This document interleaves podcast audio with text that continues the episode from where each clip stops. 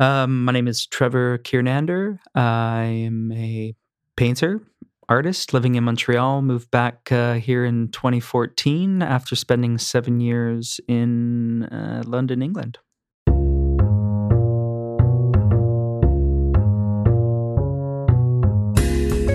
Hi, this is Marx, and you're listening to Into This. Into This is my podcast. Welcome to it. In this podcast, I interview people involved in the contemporary arts, and today I have a conversation with painter Trevor Kiernander. Trevor is originally from Mississauga, Ontario, but now he lives and works in Montreal. For his undergrad, he actually went to Concordia University in painting and drawing, and he also has an MFA from Goldsmiths University of London. His work is part of different private and public collections, and he has participated in different solo and group exhibitions all around North America, Europe, Asia.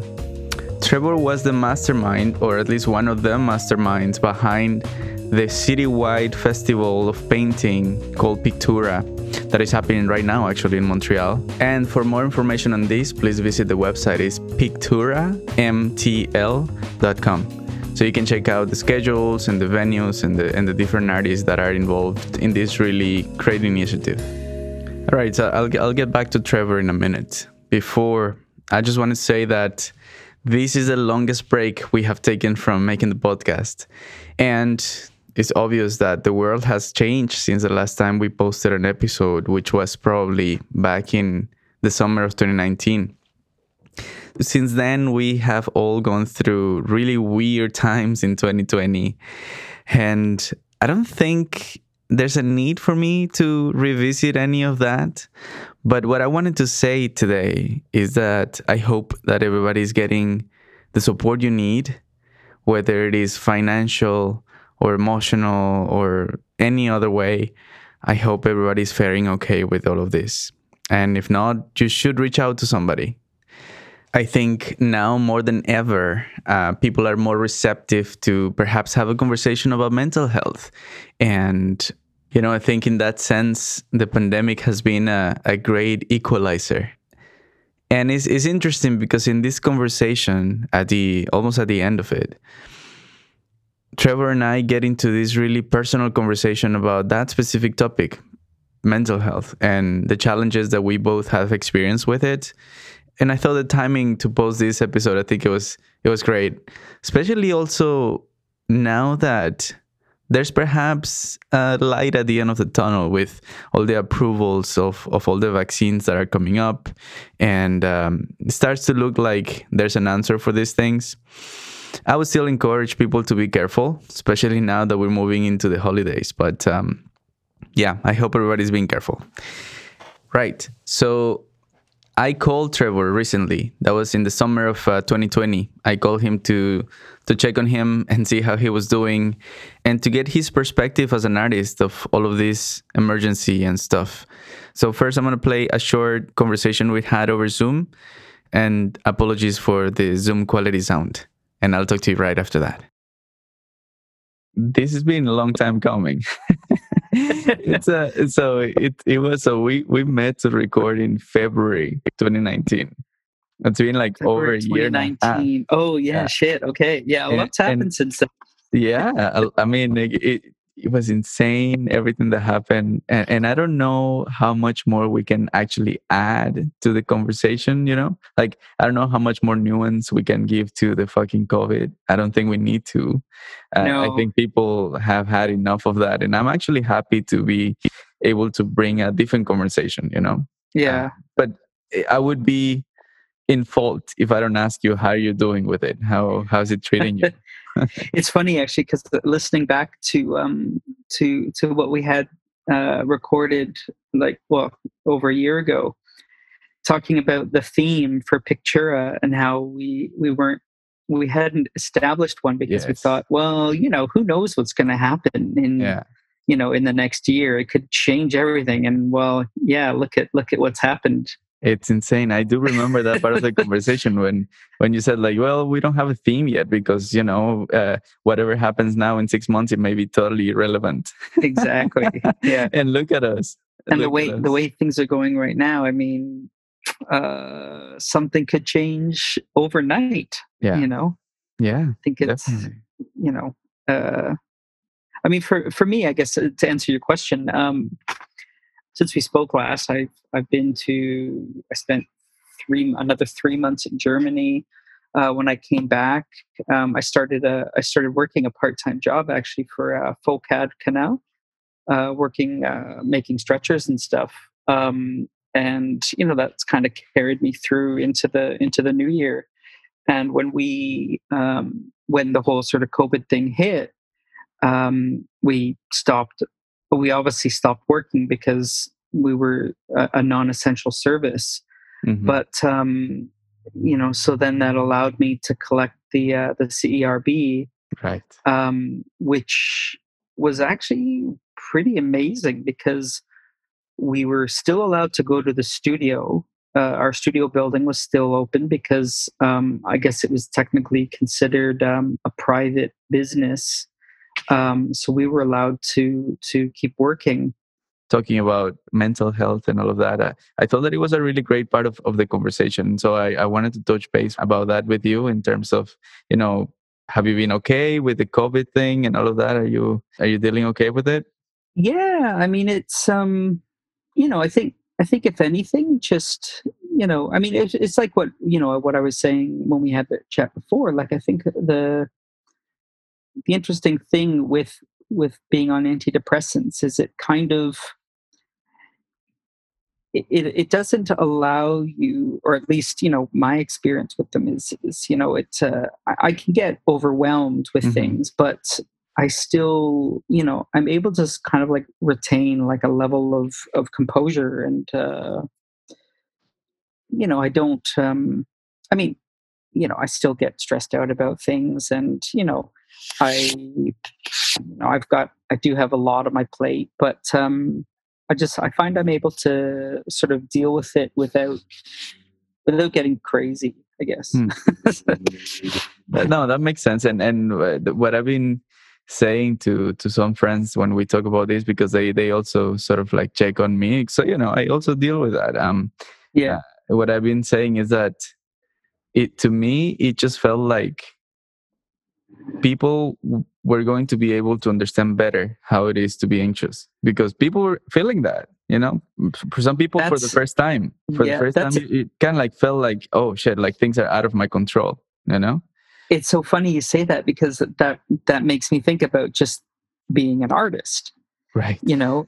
And that that those are like just anxieties that i've you know i've lived with for uh, you know however long. It's like yeah it's a uh, and it's weird because those weren't like i guess my anxieties were you know i don't want to get sick you know mm-hmm. i have you know i have like uh you know asthma and other sort of health stuff and you know i'm just like i you know so i'm taking extra precautions yeah. of you know all that sort of stuff but in terms of like the anxiety that comes with not knowing when you're going to get work or pay, it's like well i'm just used to that it's you know i've gone those six to eight 12 months without any income you know right. it's like I, I i know how to get by and so to have the the cerb it's just like well i i know this is coming in you know i mean it it helps too that um you know that i was able to go back to work sooner than than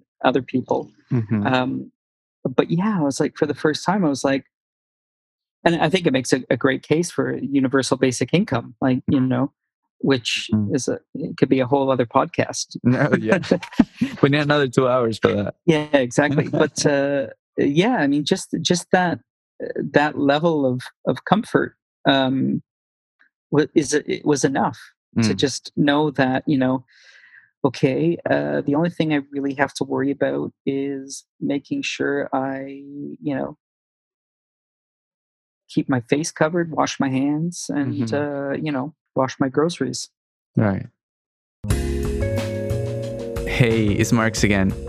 So I think it's going to be also very interesting to see how the arts change. You know, depending on how things go with treatments and, and as I said, vaccines of, of all of this virus. It's gonna be really interesting to see how the art galleries and the art community evolves and, and adapts to this. I know that in Montreal specifically, it's been it's been challenging these days since the restrictions or guidelines are affecting different type of venues in a different way. So anything that has to do with uh, public funding, I think, is restricted. But I don't think that um, private galleries or you know commercial galleries are that affected by this in terms of when can people visit and all of that. I'm not completely sure. I know that in Toronto everything is shut down. Uh, but yeah, so it's it's been chaotic, and I think it'll be it'll be really interesting to see in the new year how things evolve and how can we try to get back to what we know and what we all need, which is you know human interactions. Anyways, so now we're gonna jump back to February of 2019, back when COVID was not in the radar and um, different times and different topics. Um, in this conversation, we get into a number of topics, including the importance of creating really great relationships with your artist peers and people involved in the arts, as well as the most important aspects of the MFA according to Trevor and uh, a lot more topics. So I hope you enjoyed this conversation as much as I did. And so this is Trevor and me talking back in Montreal in the garage. Yeah, I think the levels are pretty good actually. It's uh, cool. It worked. Um, but yeah, so I, I, I wanted to start thanking you for coming in a really cold day to the garage. No is, worries. It's a little chilly in here, but um, you know, it should be fun. Yeah, should be no, fun. it's good. It's uh, it's cozy. something that I never asked you really is like, w- where are you from, and you know, where do you start your career? Uh, well, I was born in Mississauga, Ontario. Okay. Um, we moved to Cambridge, Ontario in '87. I was 12. Um, a lot of families were doing that at the time, I guess, because Cambridge was like this small, um, this small sort of town right off of uh, the 401, and Right. so a lot of families in the 80s started to move out of the Toronto sort of surrounding areas. Um, just you know, I ended up meeting a lot of people who were actually from places like Mississauga and Uh-huh. Etobicoke and stuff, and their families all sort of moved out to Cambridge Right. The 401 was there. Families could keep working in, uh, In Toronto. you know, in Toronto area. Right. Like my dad w- uh, worked in a warehouse in um, in Mississauga or Meadowvale, one of those sort of Uh-huh. smaller places. And uh, yeah, we moved out to uh, to Cambridge. And at the time, I, re- I remember at the time, like we were really resentful. We're like, why are we moving to this hick town? Like, what the hell? And um, I think the population was like sixty six thousand around there Okay, in okay. eighty seven, and now it's like two hundred thousand. For sure. It's just yeah. constant. Like every time we go back, it's like there's like a new development. Yeah, I mean, bit, people uh, seem to be moving out of Toronto a lot. Like, for instance, Hamilton as well. I think Oh, is yeah, getting lots of back people to be populated. I And- mean, I think a lot of big cities are like that because it's just getting too expensive. right, that as well. Yeah, yeah. Especially you know, Toronto is the the examples of Toronto, Vancouver. It's just really hard to oh, live there. Oh, Yeah, Montreal is, you know, creeping into that sort of Yeah, territory, is. which is unfortunate. Yeah. It's interesting to me how Montreal has survived for so long without being extremely gentrified as a city itself, you know what I mean? Yeah, And I guess it has to do with the government that is very protective yeah. of that. But um, yeah, it, it's great for us still. Yeah. 'Cause no, and prices great for artists. Yeah, exactly. Specifically for artists. like for friends and you know artists and that in Toronto, you hear about them. You know, they pay double what we're paying for Absolutely. studios and apartments and Yeah. Let's go back. So, uh, Yeah, cool. y- your dad used to work in a warehouse. You said, what yeah, was his worked for um worked for uh National Grocers, which Okay. is the big sort of like Provigo, Right. uh Loblaws, Yeah. no frills, I all see, that see. stuff. I mean, it was part of the biggest layoff in like Canada at the time. they Oh, okay. shut down that main, that big, uh, that big factory or that Oh, big okay. warehouse. Right. Um, yeah, I think I can't really remember, but I know there was like, uh, like massive job losses. Oh shit. Um, What about your mom? Uh, my mom, she worked in a department store. Uh, when we moved to Cambridge, she was working at Zeller's, Mhm. um, and then that became a Target, Mm. and uh, she wasn't working at Target. right, right, right, right, right. So yeah, I mean, I'm just trying to find a connection to your beginnings in the uh, in the arts, yeah, in the arts. so how was that? Uh, I I don't know. I mean, I don't know how it started. I was always drawing, Okay, and okay, my parents picked up on that, and uh, yeah, like a, they. I remember being in like an arts and craft program instead Yeah. of nursery school, and um, it was just encouraged. Mhm. You know, hmm um, my dad's side especially is a very sort of diverse family and we uh, we were family gatherings were always a good time very fun and you know lots of music being played and Yeah. but i get i think i was probably when i think about it i might have been like the cousin that did the art right. Okay, um, okay, and then when I was in school, I was the kid making the cartoons, doing the you know the comics for the class newspaper, right. things like that. So that came natural to you. That that was Yeah, your. I just the thing that enjoyed you it. Could do it. Yeah, Yeah. yeah, yeah, yeah. yeah. That's an interesting uh, part of of these conversations because you know what you hear is you know I I saw this person or this is my influence or something, Yeah. but. I think it's really interesting when it comes from within, like that. That there's that's the thing that you can do, Yeah. and then you take it on, and and then you know continue with it. yeah, yeah, you do. I mean, I've got friends who are still artists, and that's exactly how they started. Right. They were doing. Uh, they were the ones drawing and Doing all that stuff. doing that stuff. Yeah. So so you're drawing the comics for the high school newspaper and all that stuff, and then the decision to okay, so maybe I need to go to school to pursue this career or something. How did that come to you? Yeah, well, about halfway through high school, um, well, we had so we had moved in '87, so I hadn't started high school, but at that time, there was a lot of change because uh, where I went to school in Mississauga, we went to grade five, and then junior high was grade six to eight, and I left partway through grade seven. So then I had to go to a brand new school in a new city for a year and a half. So that was a big change. And then that big change was to go to high school. Right. I was there for a year and a half. And uh, I mean, I did well academically, hmm but about halfway through, maybe a lot of teenagers are like that, Sure. but I was just like, what's the point in all this? I was getting into music. I enjoyed the art classes that I was taking, Yeah. math as well Right. after that, it wasn't sort of, I mean, it wasn't like encouraged in the sense that like parents were like, oh, yeah, you know, take art after school. It was, you know, it was probably because um, my dad had been laid off from his job and he had to sort of go back to school for computers and things like that. Right. But for for me, I, s- I wanted to do the art. Right. And um, I ended after I graduated, uh, like my grade thirteen OACs. I did do a year of computers. Um, I would have been like ninety five, Conestoga College. It was a um, just a year sort of introduction to computer systems or something like that. But uh, I still wanted to do art, and then kind of there's a whole it was something in the newspaper where there's a big section on Sheridan College Yeah. and people being able to get jobs at Disney doing animation. sure.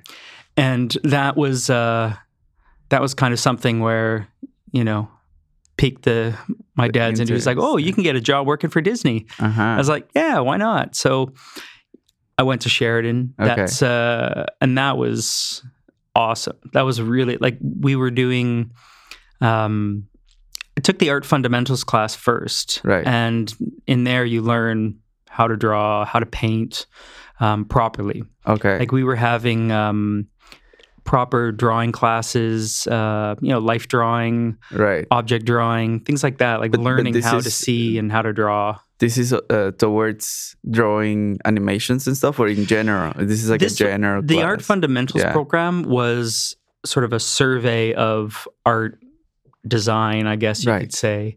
So after you've taken the art fundamentals, you could stream into either animation or illustration. Right.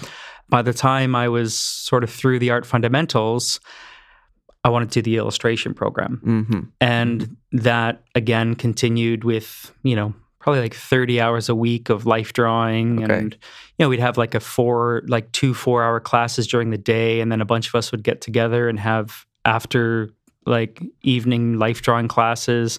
We ended up going in on the weekends, just something that we really like doing. Right. Right. And, um, and it was funny because I took the illustration program, but Uh-huh.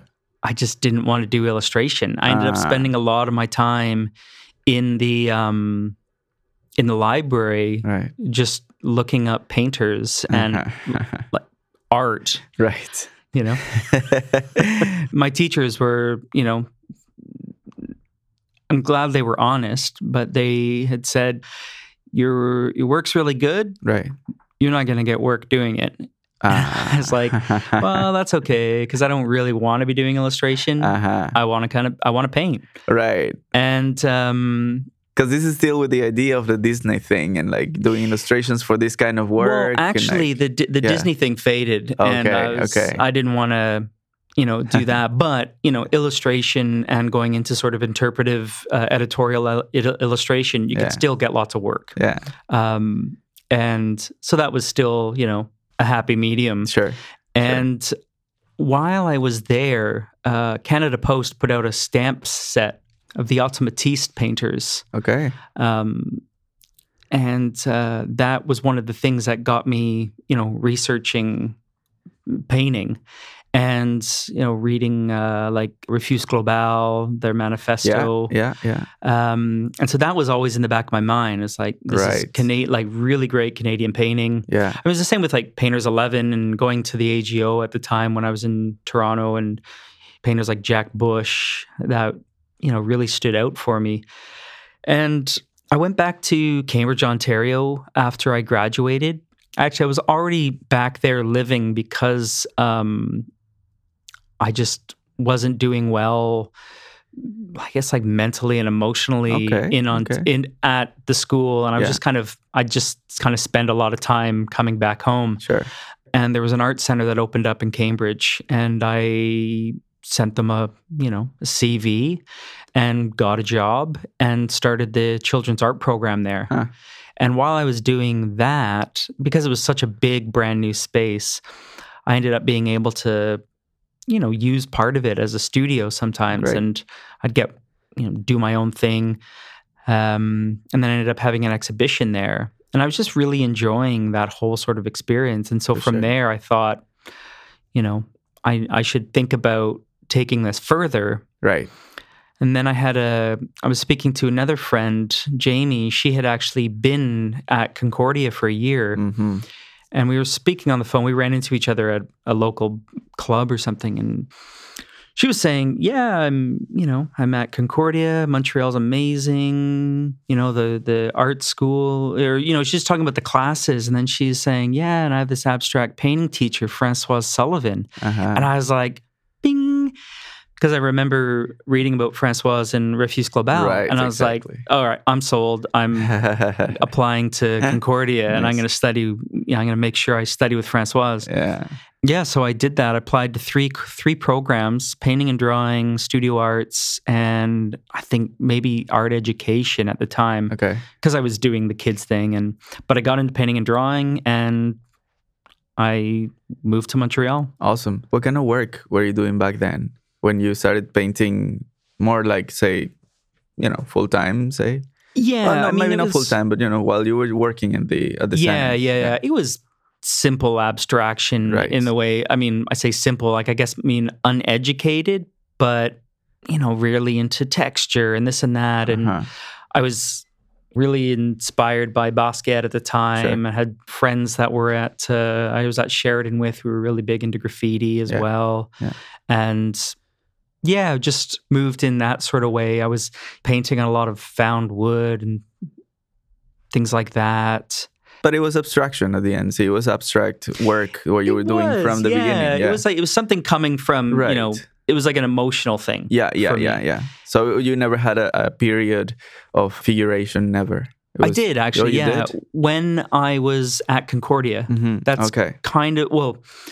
It was when I started to learn, you know, about art properly, Right. not just the commercial side of things with illustration. Yeah. Um, I was using those skills that I got from Sheridan and putting them into projects Yeah. at at Concordia. Right. Um, and it was uh, David Elliott's painting and pop culture class where I first started well using oil paint. But we had I can't remember the exact project, but I started uh, painting from photos, Okay. And that went into this sort of project that I did for quite some time actually, where it was taking sort of isolating parts of photos, whether it was figures or objects, and painting them in grayscale on a single color background. Right.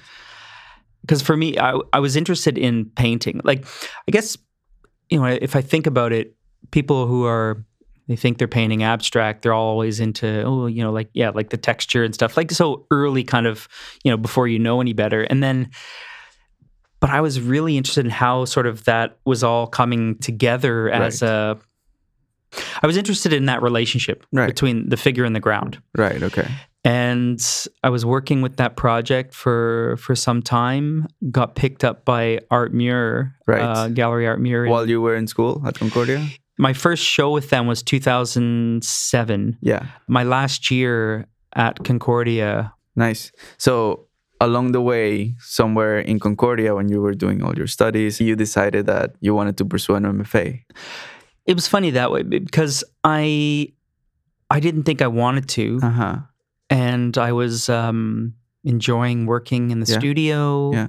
Um, that project, me working with the sort of that figure ground whole Yeah. thing, that's where that's what I was really interested in. I was, you know, and so yeah, I think at the time I, you know, I did find something that I was that I could I could speak about. Yeah. You know, Yeah. I didn't know exactly what I was doing really, I guess. Well, I mean, I, I did. That sort of changed when I went to London, Right. the MFA, which we'll, we'll get into. But Yeah. um, yeah, I was working at a gallery um, on Green at the Uh-huh. time, and I was working there with uh, a couple of friends, uh, Ben and Ufuk, Mhm. and um, it was actually the it's the gallery that became Division. Yeah, exactly. Yeah. Um, Then we talked about this with uh, Ben. yeah, Ben yeah, exactly. Yeah, yeah. Told his story. So I was working there, and I don't know what it was. I think just the deadline was coming up, and I thought, nah, maybe I'll give it a shot. You Right. know, I, I I had a project. You Yeah. know, I had work that I had been doing that I guess had been deemed successful by certain people, right. um, and I thought, you know what, I should apply for Yeah. grad school and see what happens. I chose the UK Right.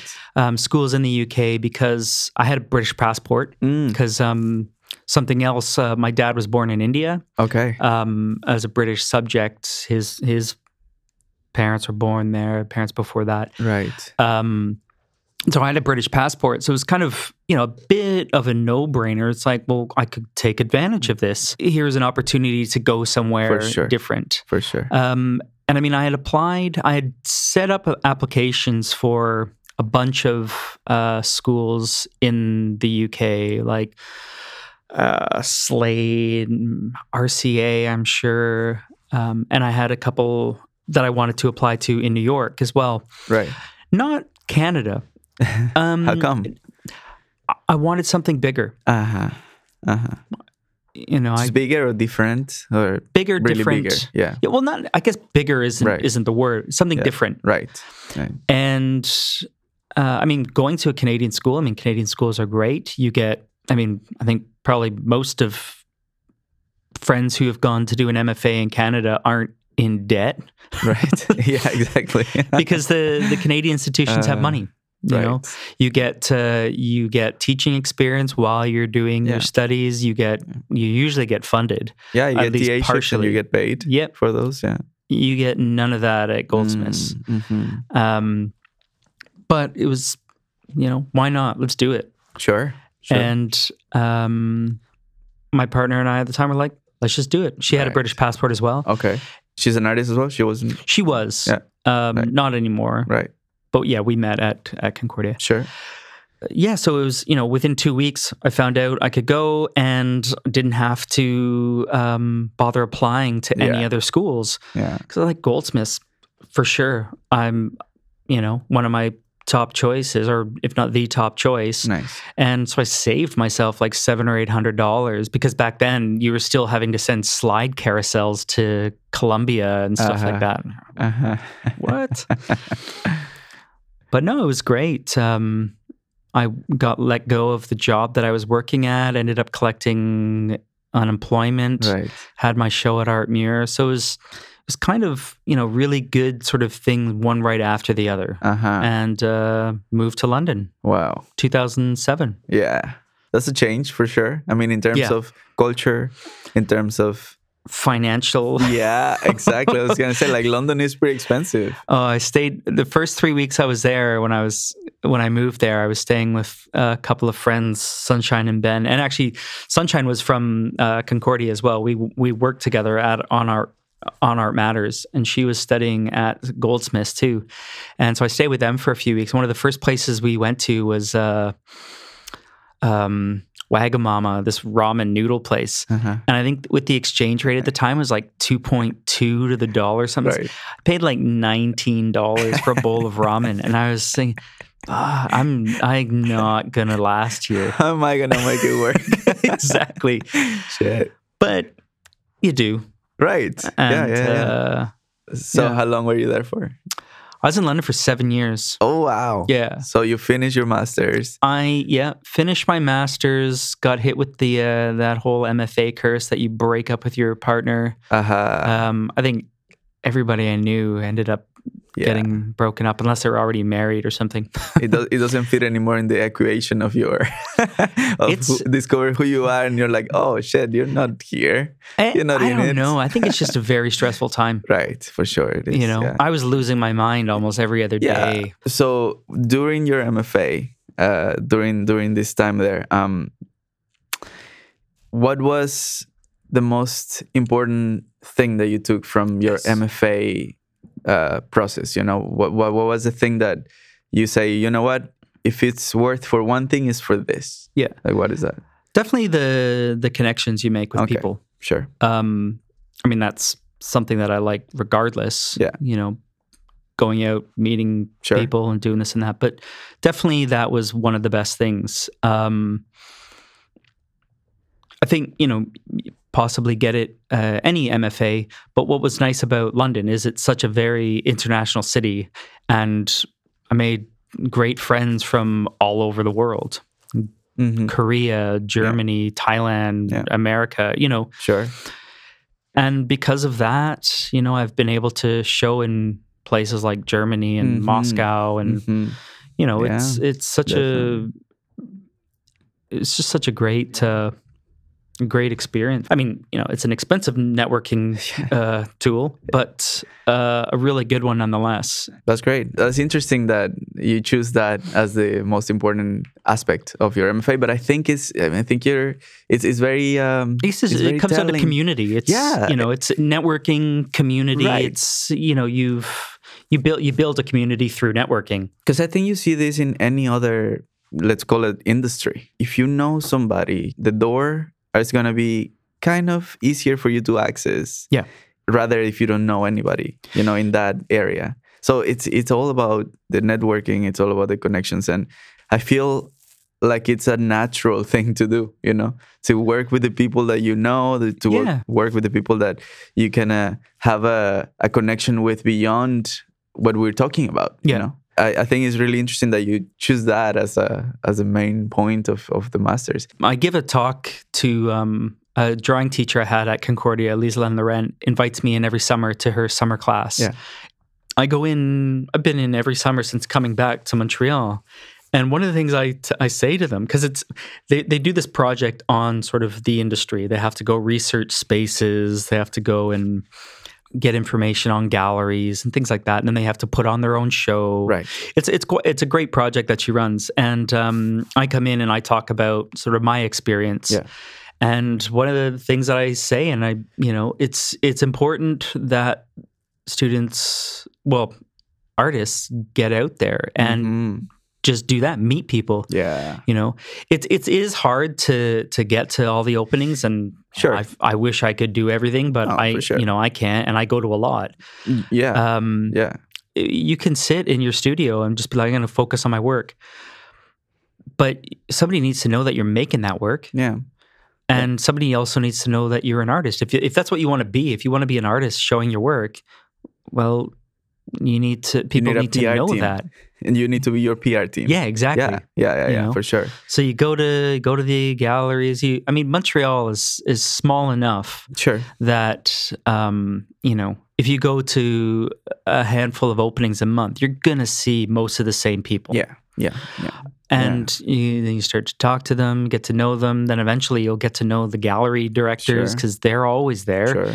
And for the most part, they're, from what my experience is, everyone's extremely friendly. Yeah. Um, yeah. Yeah. Yeah. I mean, I think that there's always that underlying um, power dynamics that Yeah, of exist. course. They Yeah, exist, yeah. and you have to deal with that. Yeah, absolutely. and I think that that's you know. But um, so what we're talking about here is basically what we can call perhaps being a quote unquote like professional artist. Yeah. But in terms of your work, in terms of the art, um, what can you rescue from that from that experience of the MFA? Just understanding it, Right. you know? hmm Um, Through what? Through conversations, through critics. yeah, uh, all of that. Yeah. the good thing about the great thing about the Goldsmiths program is you're given the time hmm to make your work and figure it out. Yeah. You know, Yeah. one of the one of the first questions is why why are you a painter? Right. Uh, that's a big one. And some people freak out. For sure. They're like, "Oh my god, maybe I'm not supposed to be a painter," and then they Uh-huh. start making videos or something. And but it's just me. Like I can't I can't go a week without painting. It, Ah. I just start to sort of you know uh-huh. have have fits. but and it's not you know not in this romantic way. It's I it's just something that I need to. It's it's it's an extension of me. Right. And if if that part is lacking, Yeah. then you're not going to feel well. Right. Um, let's uh let's shift gears here and uh like I, I wanted to know a little bit about your um you have a project. Do you have a project that you're working on for 2020? Yeah, yeah. Um, so um, I'm in the process of putting together a citywide Yeah.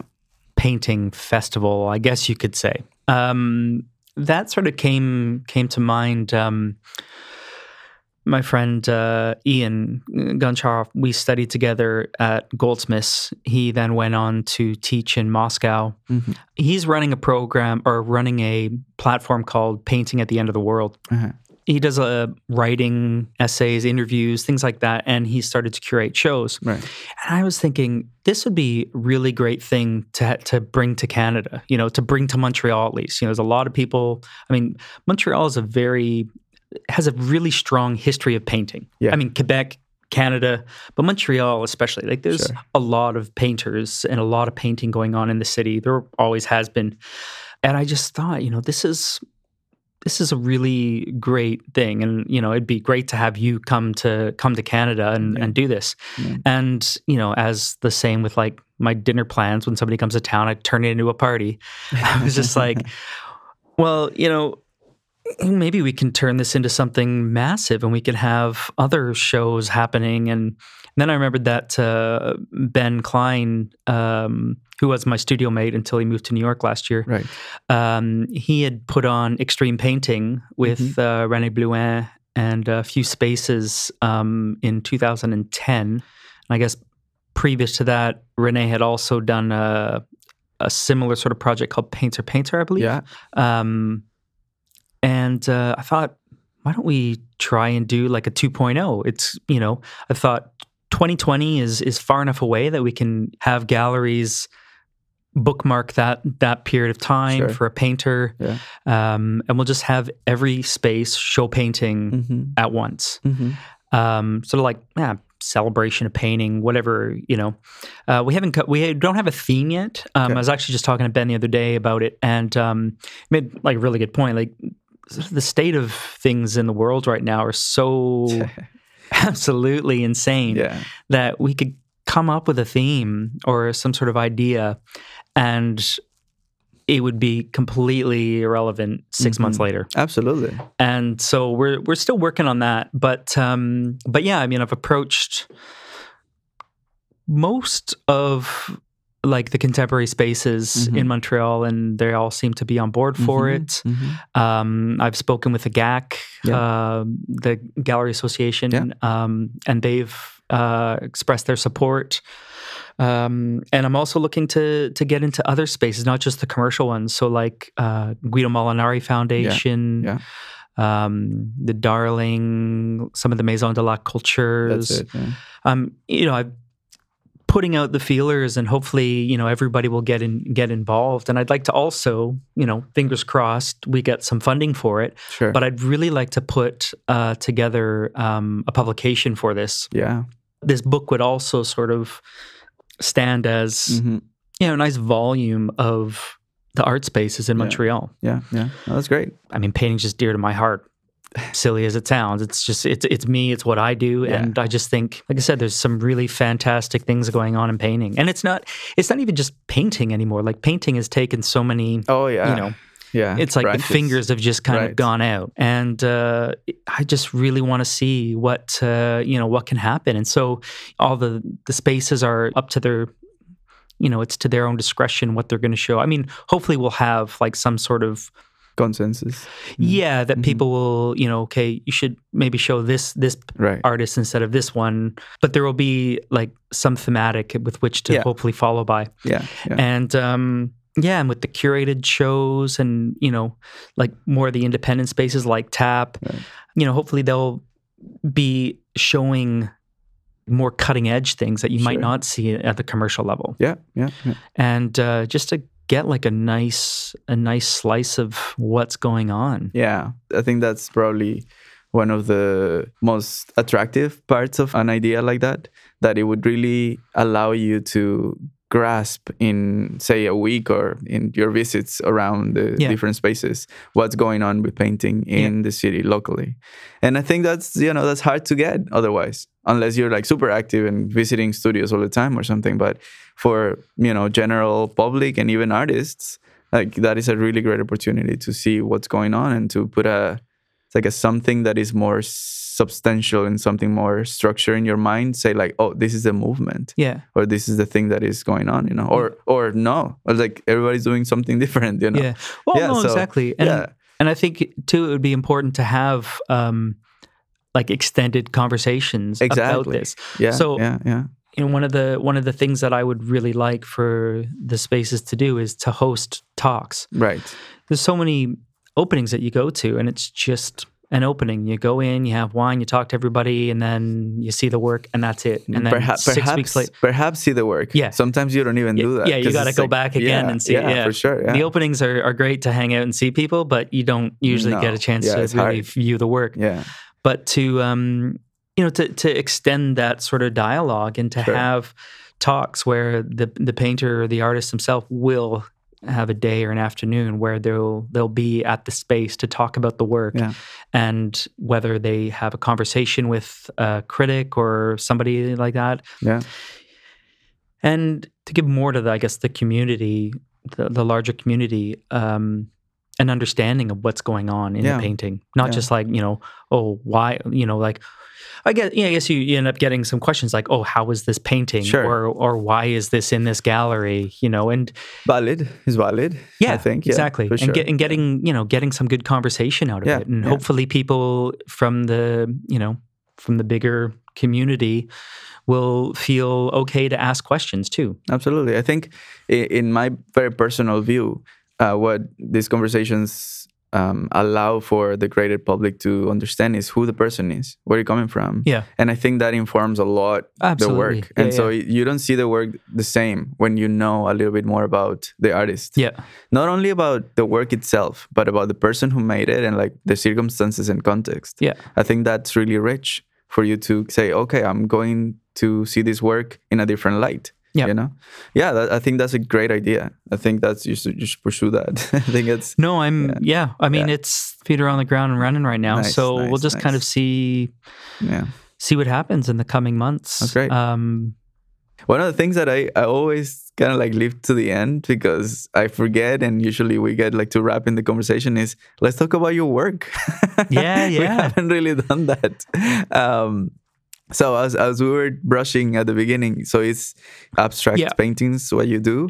So how do you like talking about this? When you said that you when you were in your MFA, that was one of the things that you got more comfortable with doing, which is talking about your work and all that. You know, how do you start talking about it? Um, the MFA helped me understand and speak more confidently Right. about about my work, understand it, and but at the time, at the same time too, it it also you know really kicked my ass. I mean, hmm uh, I mean, I was doing the figurative work when I came to when I went to London and Goldsmiths, and you know, I was I did realize that at, at some point, it's like it's the, it's not about these figures; it's Uh-huh. about the paint. Uh-huh. And um, so I stopped making the figures. Um, looked more into sort of abstraction and landscape and how you know developing this kind of space. And then i'd bring the figure in a little bit here and there but it was more ab- an abstracted way of of having the figure in there. And yeah just it's just become i guess a you know an exploration of space. Yeah. um and now it's much more abstract and i think a lot a lot of it you know is is intuitive um i'm sort of trying to build something comfortable for myself to to be in Mhm. I, I don't know if that makes sense. Um, I mean, I'm influenced by like architecture and spaces and music and things like that, and I just think it it's kind of all it all comes together in in this painting in well in the paintings that I'm I'm making. And uh, in the last so in the last year or so, I've been really pushing. Um, well, but well, it's almost it's going to be like a couple of years now because um, it started, I guess, in when I did a residency in Vermont in 2017, in April uh, 2017, and um, you know, I thought I was, you know, making sort of big strides since moving back from England, uh, Mhm. and whereas the work used to all be contained within the edge of the canvas, like nothing left, so it was always, you know, always maintained this flatness, and um, and then you know, just started using a lot more color, a lot more, you know, gestures that were, you know leaving the canvas and stuff like that. And I had a couple of visits uh, with with visiting artists at uh, in Vermont, and both of them had had said that you know your work still feels tight, like it's still sort of like they like it's stuck in this this space. Uh-huh. And I kind of thought about that when I got back and started working um, on multiple canvases at the same time. And not in the sense that I make, you know, I'm working, I'm always working on like 10 paintings at the same time, but actually setting up, um, you know, like 10 canvases on the wall and working through them as like one big unit Mm. and then working on them individually. And then it was at uh, it was my show at uh, Maison des Arts de Laval, Uh-huh. and um, I was speaking with uh, Jasmine and Marie-Pierre from there about sort of my process, and I hadn't even really thought about exhibiting the paintings that way, but they were like, "Let's go for it. Let's." Uh-huh. And just like, "Well, hey, you guys are the curators, and uh, like, yeah, let's let's do this." And I had already um, painted some single, like some monochrome panels and stuff, and uh, and just smaller canvases and things like that. And yeah, that was the first the first sort of uh, Interesting. exhibition of those. Yeah. And um, so I really got to thinking about that whole sort of process, you know, working on the multiple pieces, you know, reconfiguring them. You know, how does that sort of relate to uh, the space within each painting themselves, but also the greater the, the space that they're actually being seen in. Yeah. So they're not serious, but you work on them as as kind of like one project. Yeah, it's funny. Yeah. I've, I've called them perspectives. Right. Okay. because um, they are just yeah it's like a it's a way of seeing Yeah. um, yeah it's just it's just kind of grown and um, yeah, we'll just kind of see where where it takes me. I'm I'm really, I really like experimenting. Right. Um, just sort of letting things happen. yeah. Yeah. Um, I mean, obviously, not everything's good, and Yeah. No, for sure. but it you know it, it takes time, and I'm you know I'm really grateful that I'm in a position. You know, uh, space has been a big big thing too. Because when I was in London, my studios were always quite small. Yeah. Um, I mean, they're small, they're unheated Right. you know and uh and i think you know the work you could just see it in the work you could Yeah. feel you could feel that there was a something tight in the work Sure. and i, I mentioned before um like undiagnosed mental health Yeah. um Yeah. I don't know how went much you want to talk about that, but I'm. Oh, like, no, I'm- know, yeah. open with with all that kind Yeah. of stuff but i mean it's like uh yeah i just kind of i hit like a rock rock bottom at one point and I, Okay. I guess i just been going too hard for too long Right. and uh you know i needed to go speak to somebody and ended up uh going to counseling quite a bit and Yeah. then Yeah. you know um How did it come out? Usually, it was like anxiety or because oh, it was depression depression. yeah. Yeah. so you know been on antidepressants since and it's uh it's great Yeah. I mean, I'm not Yeah. like you know, I don't pop them like candy, but I really think that you know, and it's it's a hard thing. I think with with that because some people outright refuse. You know, they think that they can handle it. Yeah. And some people think it's a weakness by by going to the doctor. Accepting it and like yeah, But that's I think is that's like the hardest thing I ever did. yeah, That was like that was that was my strength was being able to say, you know what, I can't I can't do this on my own. Fuck it. I need to you know get help. yeah, Yeah, exactly. yeah. And just, I mean, like speaking with uh, my friend Charlotte at the time, she's like, you know, you should really go and talk to somebody. yeah. And that first person I talked to, I didn't really talk to for like the, the whatever they call it, the psychiatrist hour, which is like 50 minutes or something. It's like, I like cried Oh wow. almost like the whole time. I was just like, okay. couldn't even speak. It's just like, just being in a room with a total stranger who's there to listen. And I just bawled my eyes out Yeah. Yeah. and uh yeah it was it was uh it was a crazy uh experience Right. and um you know definitely had some ups and downs um I had like my first big sort of anxiety or a panic attack Yeah. or whatever and Yeah. that was all that was kind of crazy and um but yeah but it, what was really great is just having friends there Yeah. you know Yeah. having friends who are you know that kind of understood and could say look like you need to do this you, you know or you should do this Right. and um yeah and just uh just kind of t- taking a step back i was signed off of work and Mm-hmm. Yeah. my friends were like like don't even go to the studio Right. like they're like you need to just stay at home read a book watch tv Yeah. Don't don't go to the studio that's still work Yeah. because it is i mean Sure. you know you, you need a break from yourself Yeah. and that's you know and it's funny once i once i you know went on the antidepressants and i got i had time to sit around and think it's like man i mean i'm kind of no regrets kind of thing in my life but it's like wow i wonder you know what would have happened had Oh, i Always. dealt Yeah. with this Yeah. Yeah. 10 years ago Yeah, you know yeah. 15 years ago So you feel like it's it's a long time coming. yeah for yeah, you yeah. and it's you know and it was the the thing about it is that i feel like i am you know being on them i'm like the best parts of me that i want to be you know that i want to have i'm like i've got those things you Right. know? Right. and uh and i mean yeah and then shortly after that um met nancy on you know we met online Right. and uh yeah and then That's that's amazing. then we got married Yeah, yeah, that's great. no, I mean, like I, I commend you for taking those steps towards, you know, making your case better on your own, which is not easy. yeah And exactly there's all the fucking social taboo on these issues, right? It's yeah, it's it it is a weird thing, and I mean, I guess you know, I never really thought of it as as that, but the fact that for so long I didn't do anything about it, Right. realized that actually that's how it manifests itself. It's like you just think you can get through it, Yeah. Exactly. know, and you, you just you actually just make yourself worse by fighting it.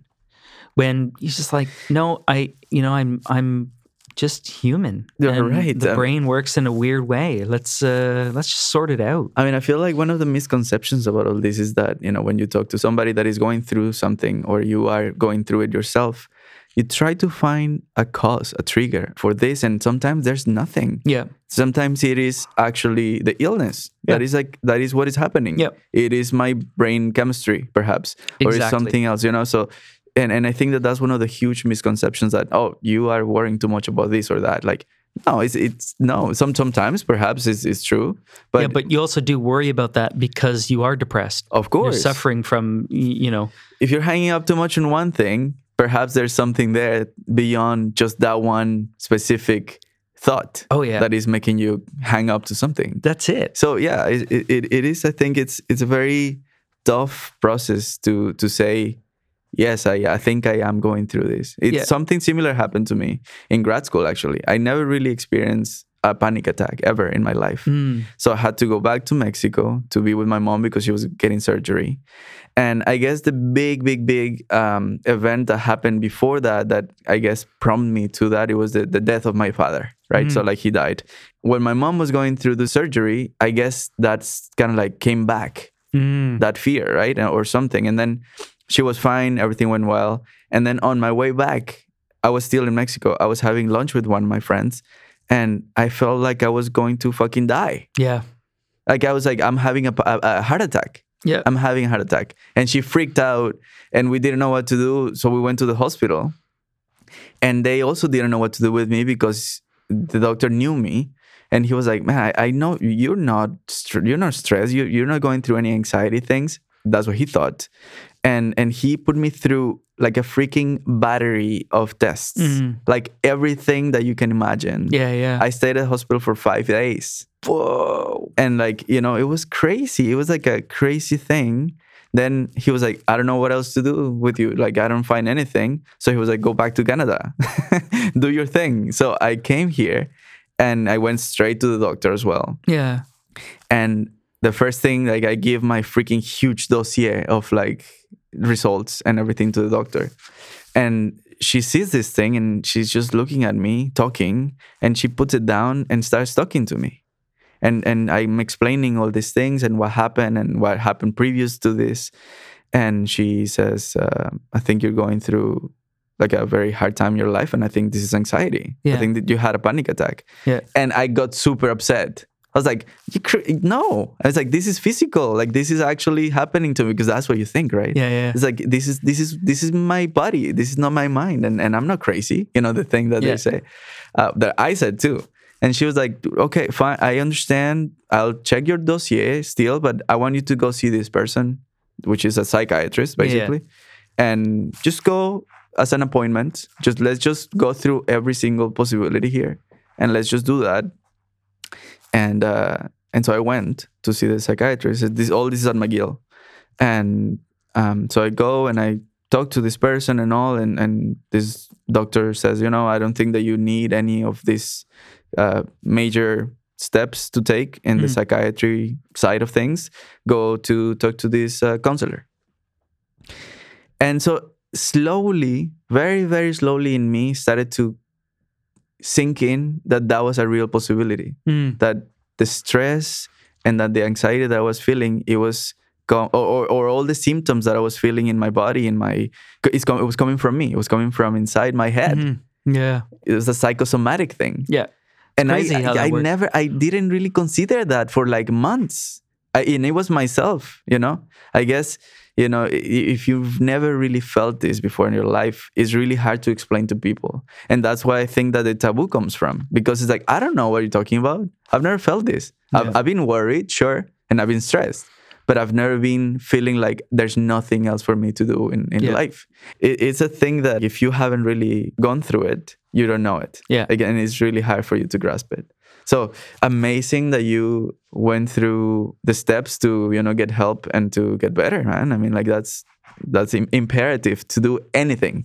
forget about the arts, forget about Yeah. anything. To do to be a good person living. You know. That's the thing too is you don't want to you don't want to wear yourself out and then have a complete breakdown where you can't actually do what you love doing. Right. You know, Right. and yeah, I mean, uh, yeah, I remember you know going on the and I mean you go on the meds and you know you your body's going through a change as well, and that's kind of when I had my panic attack too. Yeah. It was like Yeah. you know i probably a couple couple days in and uh yeah you just kind of feel like oh my god i think i'm having a heart attack i called up my, i was like charlotte i think i'm having a heart attack Yeah. like i don't know what's going on i'm freaking out i feel like i'm you know i'm tripping balls right now like Yeah. you know and i was like "Can- can you take me to the hospital. She's Right. like oh, I'm, I'm out having drinks with a friend i can't drive right now. I was like oh okay. And then so fuck. it was great. She called it she called an ambulance and she sent uh, her partner martin and um, ian over. And i was like completely like, i didn't know what was going on. I still remember everything clearly. Like i remember just rolling on the ground being like what is happening to me? And Yeah. and then you're like uh, you know then the ambulance comes you know Yeah. I don't get. And then we had to sit in the hospital for six or seven hours because it's the middle of a night on like a Thursday in Lewisham, and Yeah. it's you know.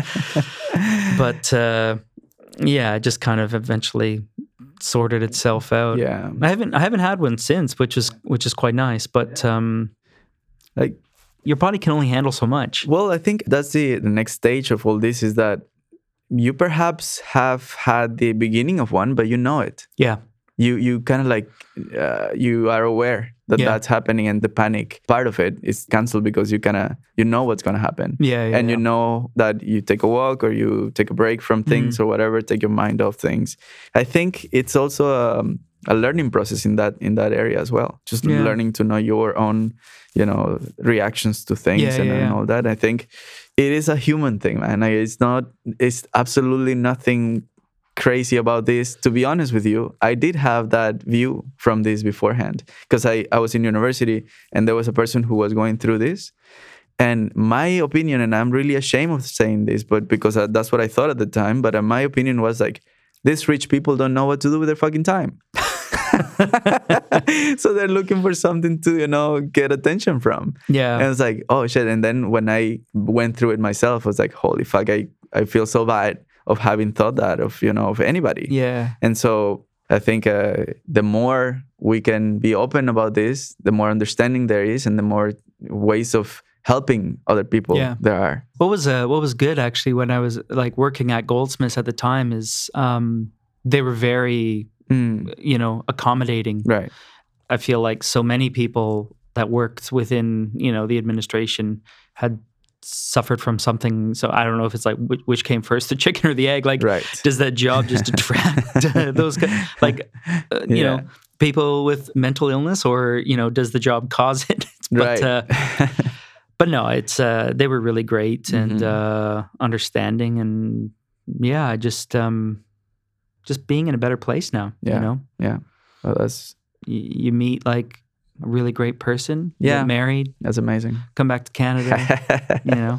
yeah i mean and, and i feel like like once i was talking to somebody and they were telling me you know getting more mature in life doesn't mean that you will stop worrying about the things that you usually do. No. those things will always be there yeah, of and, course. and what really means maturing and or like growing is that you don't give a shit about them anymore Yeah. and I, I do believe that you know i think that you know you get to know yourself better and you get to know the reactions that you have to things and with that you roll in a Yeah, easier fashion right and and again like whatever chemical help you need like i mean why not man is there well, that's, That's- for me. Like that's what the meds do. It's Yeah. like you kind of you're kind of in a mid range. right Like when I talk to people about it, it's like I feel like I'm I'm you know I'm in a good middle. right Never really hit hit a bottom. Right. And I you know, I mean, I I think I'm you know I can be very happy, but I don't know if there's any sort of top to that. But um, you know what what that does is it is it keeps me in the middle. Yeah. And um, I don't dwell on things. So I know Mhm. in the past where if something, you know, somebody might have said something or, you know, I would have sat there for days, maybe even a week or so, or even longer, just being like, why, like, what, this you know, why did this person say this, or Yeah. what do they really mean by that, and you know, just constantly, constantly, and then you know, get really worked up, and then mm-hmm. you know, you just put all these scenarios in your head, and it's those don't exist anymore. No, like I, I great. just, I cannot think that way anymore Yeah. and I do I can still tell though when when things do get rough and it's almost like my brain is like fighting it. It's like no, you're not going there. You're not we're not Yeah. we're not I'm Yeah. not taking you there, you know. Yeah. I'm not going to let it happen. And uh yeah, it's great. I mean, it, it does feel awkward cuz you know, it's like sometimes maybe you just want to feel like shit or you Mhm. want to feel really down. And um, I think probably those days just end up being about staying in bed a little longer. Right. Whereas Taking you your time for yourself. Yeah, Whereas I don't.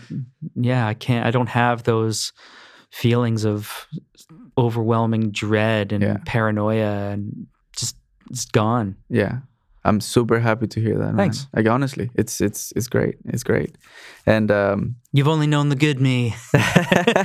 no serious i mean but that's it that's what i'm talking about here like it's and that's why i love these long formal conversations because to have this opportunity to you know see even what i was saying before about knowing the artist and then looking at their work this informs what the work is where the work is coming from and i think you know the more real you get with anybody looking at your work the more enjoyable yeah. so I mean, I don't. I mean, and I, yeah, I, I completely understand. I mean, my Mhm. work. You know, I mean, some people's work would be completely about their Right. depression Of or course. you know Yeah. their you know whatever they they suffer from. But um, I mean, yeah, if I think about it, I mean, you know, my work is about space, finding a space, and maybe that's Yeah. what it is. It's Yeah. the, it's that looking for that that comfortable place that I can that I can be myself Yeah. in, or No, but I, don't think in the complexity of who you are as a person and as an artist, you know, there's there's many things in the mix. yeah, You no, know, there's there's not only this or that or like your tri- your trips or your residencies. It's all that in Yeah. one. But I think that this is one of them. Yeah. and and it's it's also important to know it And it comes back to just having a comfortable community around you. exactly. You know, Thanks for sharing that. I really I really appreciate Oh, this. me too. Yeah, I gave a talk recently at Concordia, Right. um, just one of the MFA sort of visiting visiting talks, which is which is really cool because I got to look at, you know, the work that I've been doing that I'm doing now, and sort of seeing the trajectory from because I, I started with a few paintings from my undergrad, and just kind of going through them, getting prepared for that talk. It also helps you to understand where you are at the present moment. Yeah. And you know, it was nice to kind of talk uh, or see your sort of rundown 1st Mhm. Like th- these are the things that we could talk about. yeah, Um, sure, it's like certain certain stories I've told other people, and they you know they sometimes sound repeated after a while. But it's like, well, no. Yeah. But it's nice to kind of to go through all of that, and you can sit back and you can appreciate it all. You're like, wow, you know, I've I've uh, Gone through th- gone- things. yeah, I've gone through some things. No, all the things. no, but I think it also um, allows for the opportunity. What you mentioned about uh, sitting down and, and saying like, okay, so um, I need to talk about all these experiences in me. Like, what what is that on me? Like, Yeah. what what is the impact that has had on me? Really, Yeah. all this stuff. And I think it's a it's a good exercise as well, Yeah. for sure. Yeah, yeah. No, for sure. That's great. And um, I just want to say again, thanks a lot for this opportunity of talking to you. And uh, Thanks for having me. you know, Thank wish you always the best To be and, uh, part of the uh, the into, the this Into This community. canon. awesome. Thank you so much. Thank you. That was my conversation with Trevor Kiernander, and I hope you had enjoyed it as much as I did. Big thanks to Arcadia Lands for sound engineering and original music, and to Victor Garibay for his always amazing visual designs. Of course, also big thanks to Trevor Kiernander for all his patience in waiting for this episode to be released. I am the host of this podcast, Marks, and we'll be back soon with another episode about contemporary arts. In the meanwhile, happy holidays and stay safe.